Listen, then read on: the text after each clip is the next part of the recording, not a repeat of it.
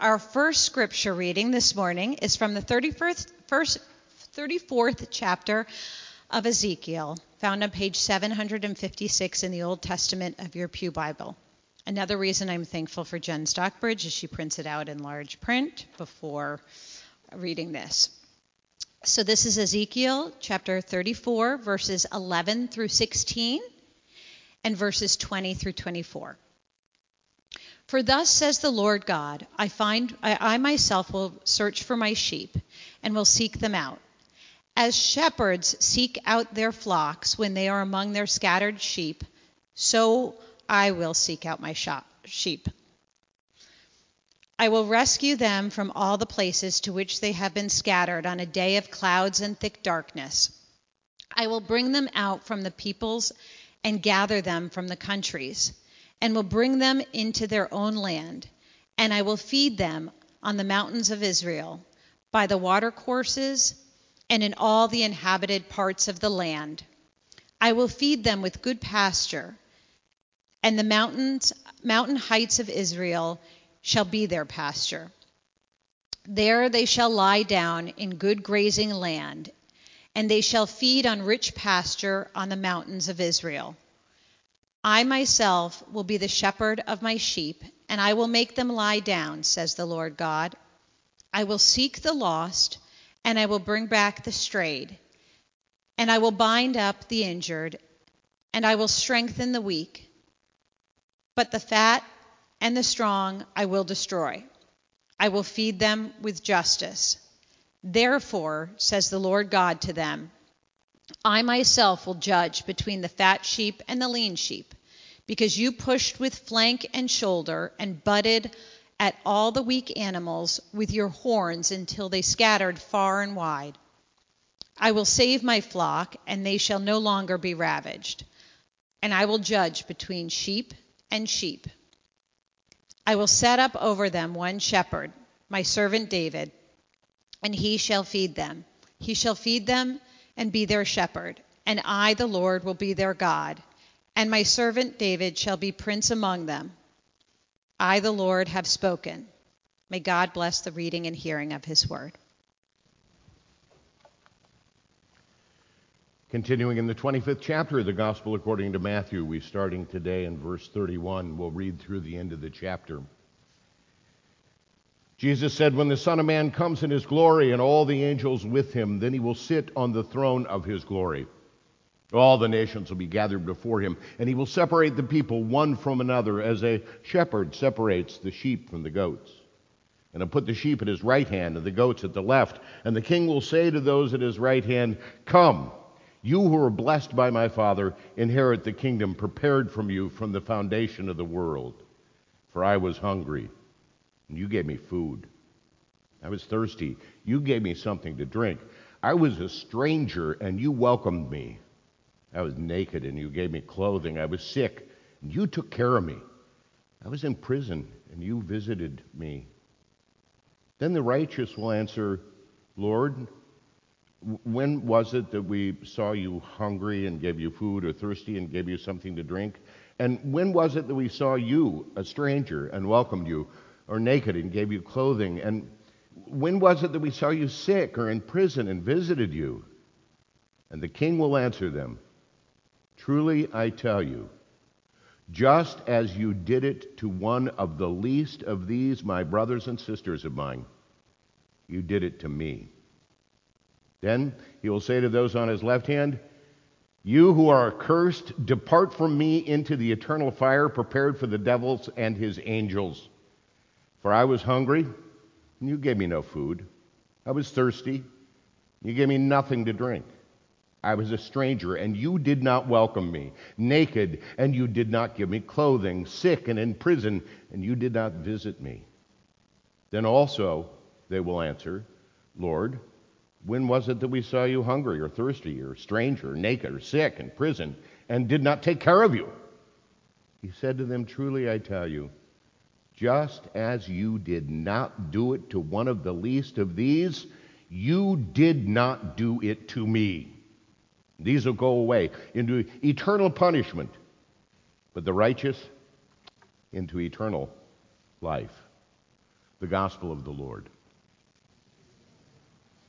Join your hearts with me in prayer. We need grace, O Lord. Grace because sometimes we're not aware of what's being judged. Give us ears to hear so we may be faithful in Christ.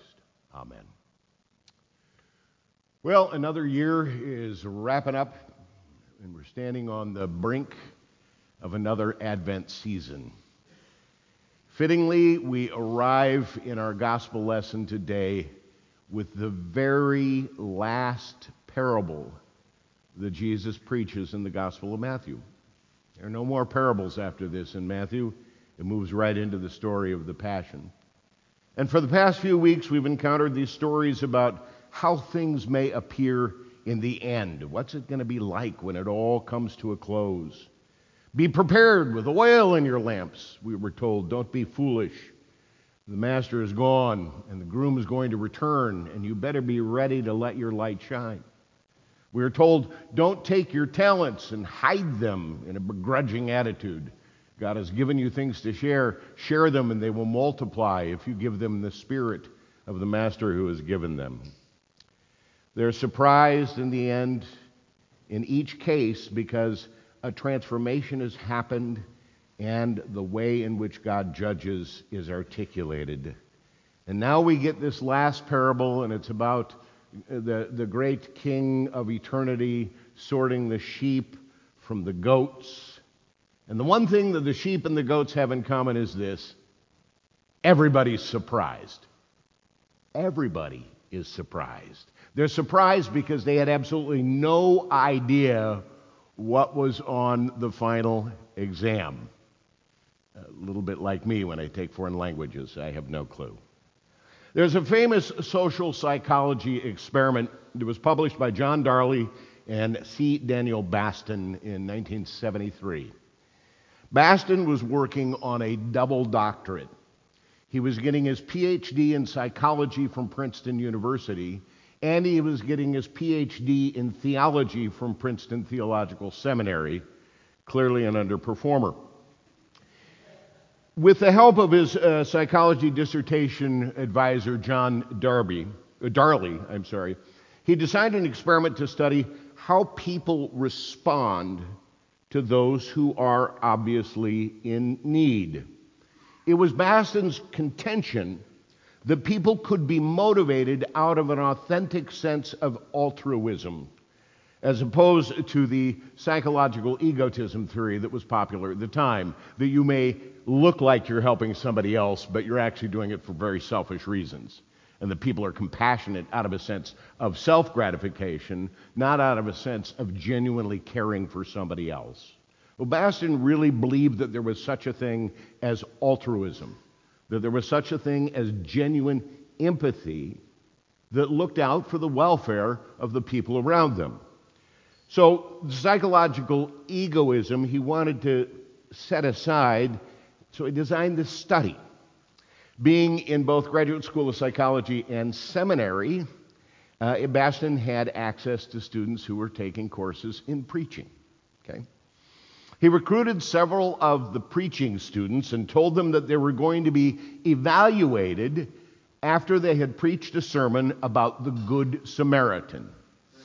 So they all began to prepare a sermon about the Good Samaritan, and they were each given an appointed time to arrive at a lecture hall to deliver that sermon to a room full of judges who would evaluate their preaching prowess. Except this is a social psychology experiment, and so there was a twist because social psychologists are all liars. As each preacher arrived, they were told that the location of the judging had been moved to a studio on the other side of campus and that they needed to get to that other location in order to deliver their sermon. And the students were then divided into three groups, okay? One group of students was told, Wow, you are late. Clearly, you did not get the memo. They're waiting for you. You better hurry. They scurried off. The second group was told, Yeah, you've got, you got enough time. Don't worry. You should get there. They're not really anxious. You can start when you arrive. And the third group was told, you know what, they changed the time of the sermons because they knew it would be a hassle crossing campus. So go ahead, take your time. You've got plenty of time. You've got a good 40 minutes before you need to be there. And the students all trekked across Princeton University campus in order to deliver their sermon. On the way, every student encountered a gentleman who was disguised as someone homeless. Hadn't bathed for a while, didn't shave, he was disheveled, and it looked like he'd probably been roughed up. He had a little cut on his face, and, and he was obviously in some distress. And as the students, on their way to deliver the sermon about the Good Samaritan, encountered this man on the alley, I'll bet you can't wait to find out what happened. Prior to the day of preaching, all of the students were given a set of exams, of, of, of surveys, that would help them discern their theological disposition, their political attitudes towards the poor, their sense of God's expectation of them when they encountered someone like the Good Samaritan in the sermon they, was, they were writing. It turned out that the people who stopped to help the man were directly related to how rushed they thought they were. When they thought they had plenty of time, the third group, 63% of those seminary students stopped and at least asked the guy if he needed some help. Some of whom even stayed with him until help arrived. Among those who were running late, less than 10% stopped. In a few cases, he was lying on the ground and they actually vaulted over him so they could get their sermon for the Good Samaritan. In the middle, as you might guess, in the middle, about 48% paused and spent time with the man and asked him if he needed help.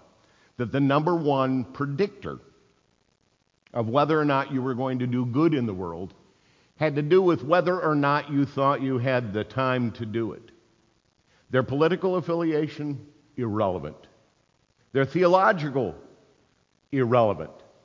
It boiled down to whether or not they perceived themselves to be in a rush. It tells us a lot about those who are inclined to compassion.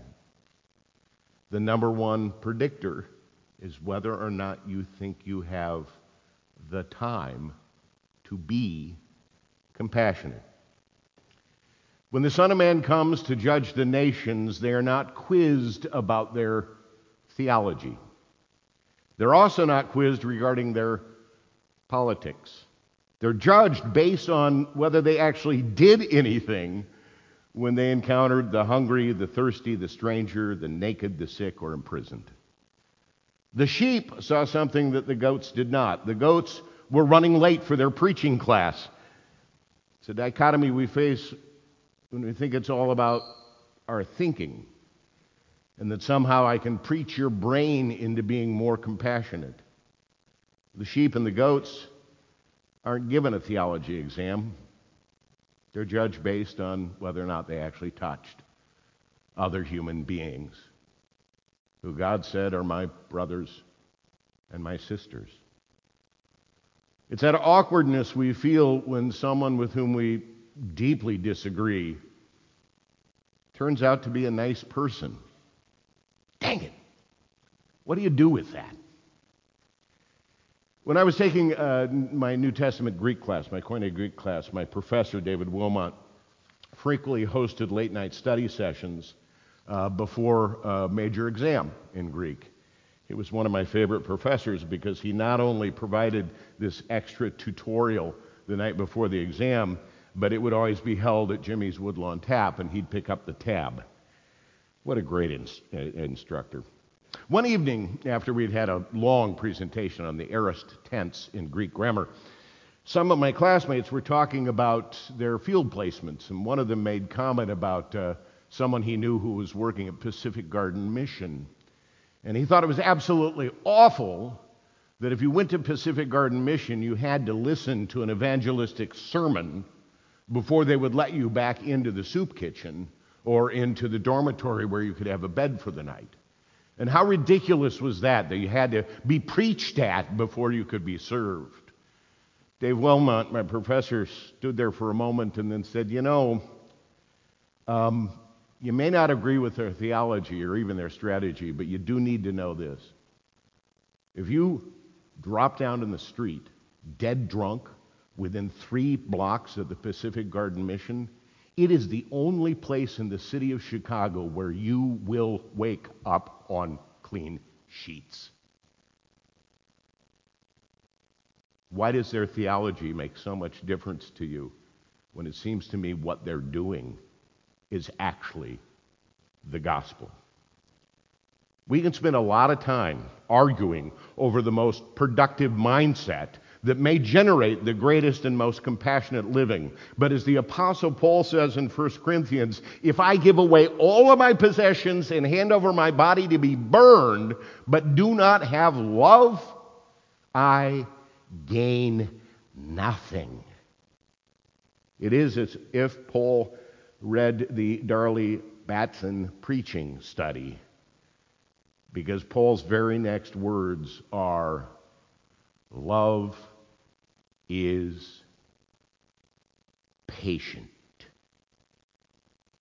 We argue over stuff as if it makes a difference, as if one group is more passionate than another group based on their ideological or theoretical arguments. Or as Ezekiel wrote, because you have pushed with flank and shoulder and butted at all the weak animals with your horns and scattered them far and wide, I will save my flock.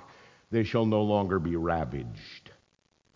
It's looking across the aisle and suggesting that someone on the other side may actually hold the capacity to do some real good in the world.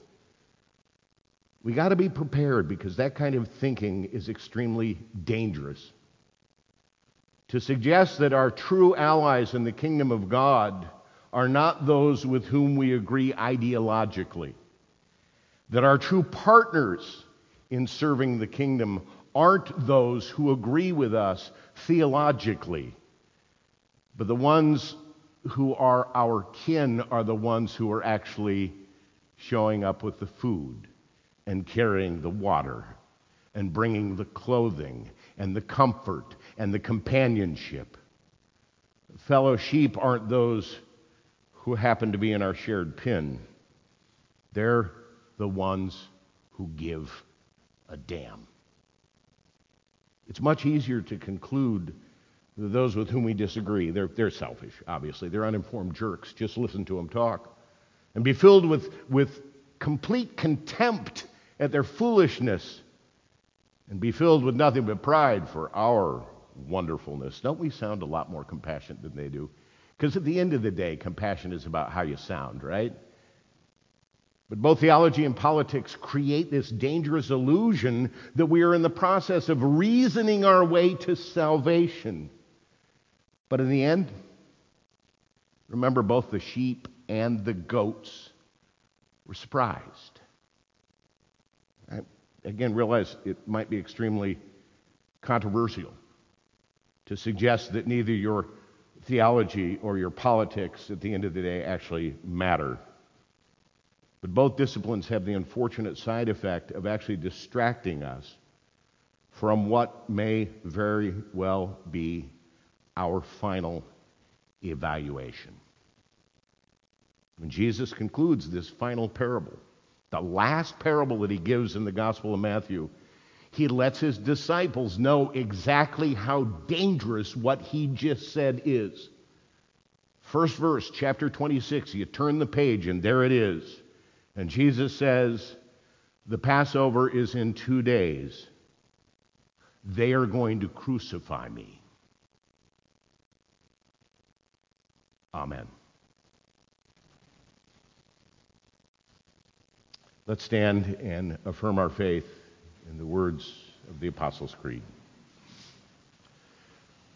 I believe in God the Father Almighty, maker of heaven and earth and in Jesus Christ, his only Son, our Lord, who was conceived by the Holy Ghost, born of the Virgin Mary, suffered under Pontius Pilate, was crucified, dead, and buried. He descended into hell. The third day he rose again from the dead. He ascended into heaven and sitteth on the right hand of God the Father Almighty. From thence he shall come to judge the quick and the dead. I believe in the Holy Ghost, the Holy Catholic Church, the communion of saints, the forgiveness of sins, the resurrection of the body, and the life everlasting.